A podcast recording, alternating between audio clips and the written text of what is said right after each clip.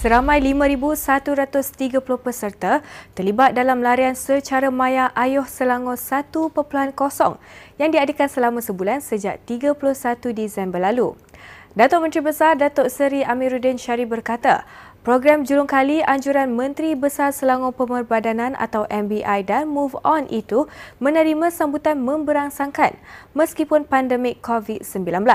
Katanya, kerajaan negeri setuju untuk meneruskan larian distrik Ayuh Selangor 1.0 yang dilancarkan sepanjang tahun ini bermula Mac dengan move on sebagai rakan penganjur.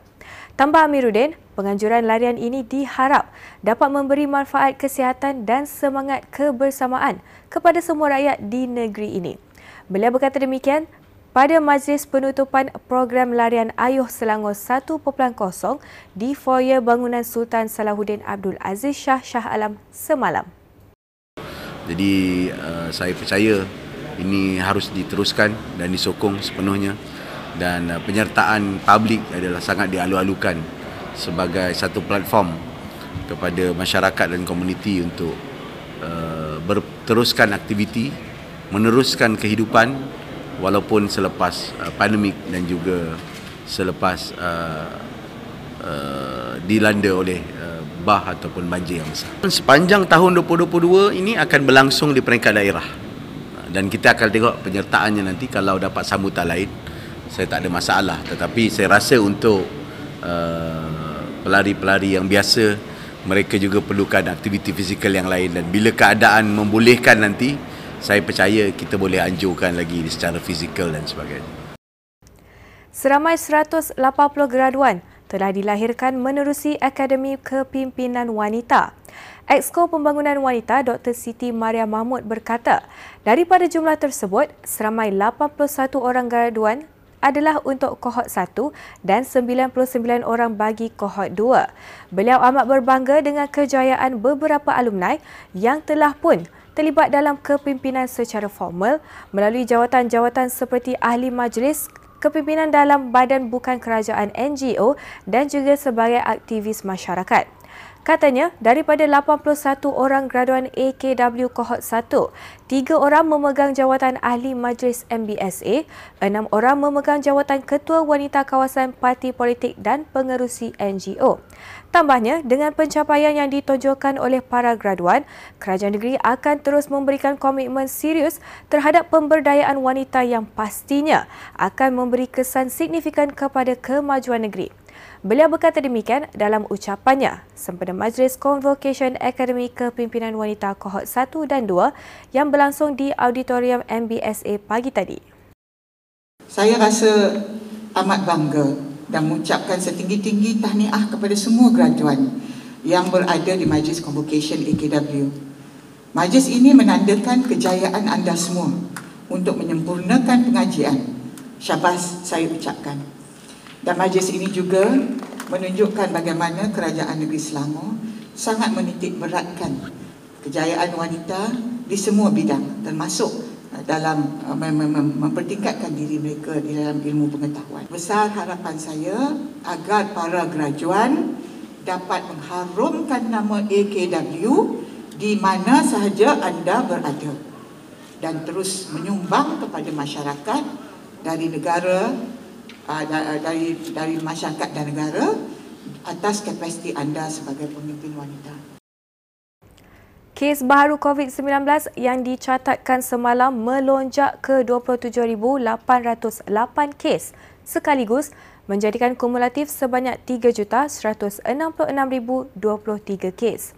Ketua Pengarah Kesihatan Tan Sri Dr. Nur Hisham Abdullah dalam satu kenyataan berkata, Daripada jumlah itu, 99.63% jangkitan berada dalam kategori 1 dan 2, manakala 0.37% adalah kategori 3, 4 dan 5.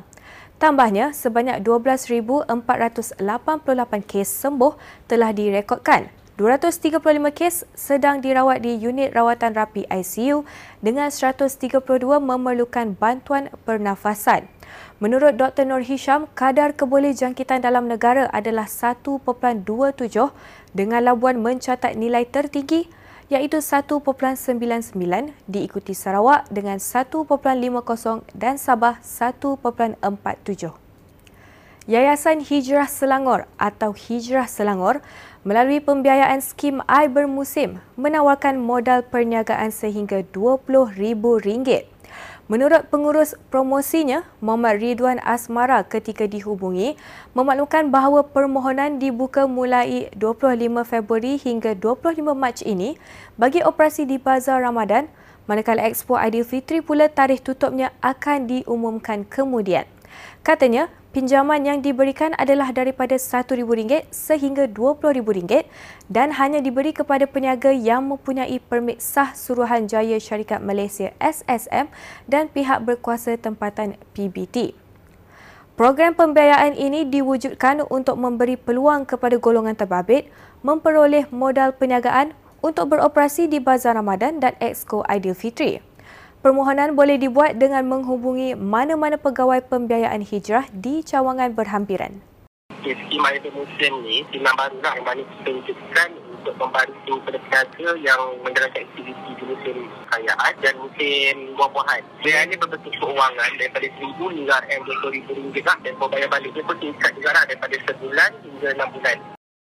Perjuangan skuad wanita negara ke peringkat akhir kejohanan badminton berpasukan Asia BATC 2022 terhenti apabila tewas kepada Korea Selatan 3-0 pagi tadi. Pemain perseorangan S. Kisona ditundukkan Sim Yoo-jin 21-16, 21-17 dalam aksi selama 38 minit.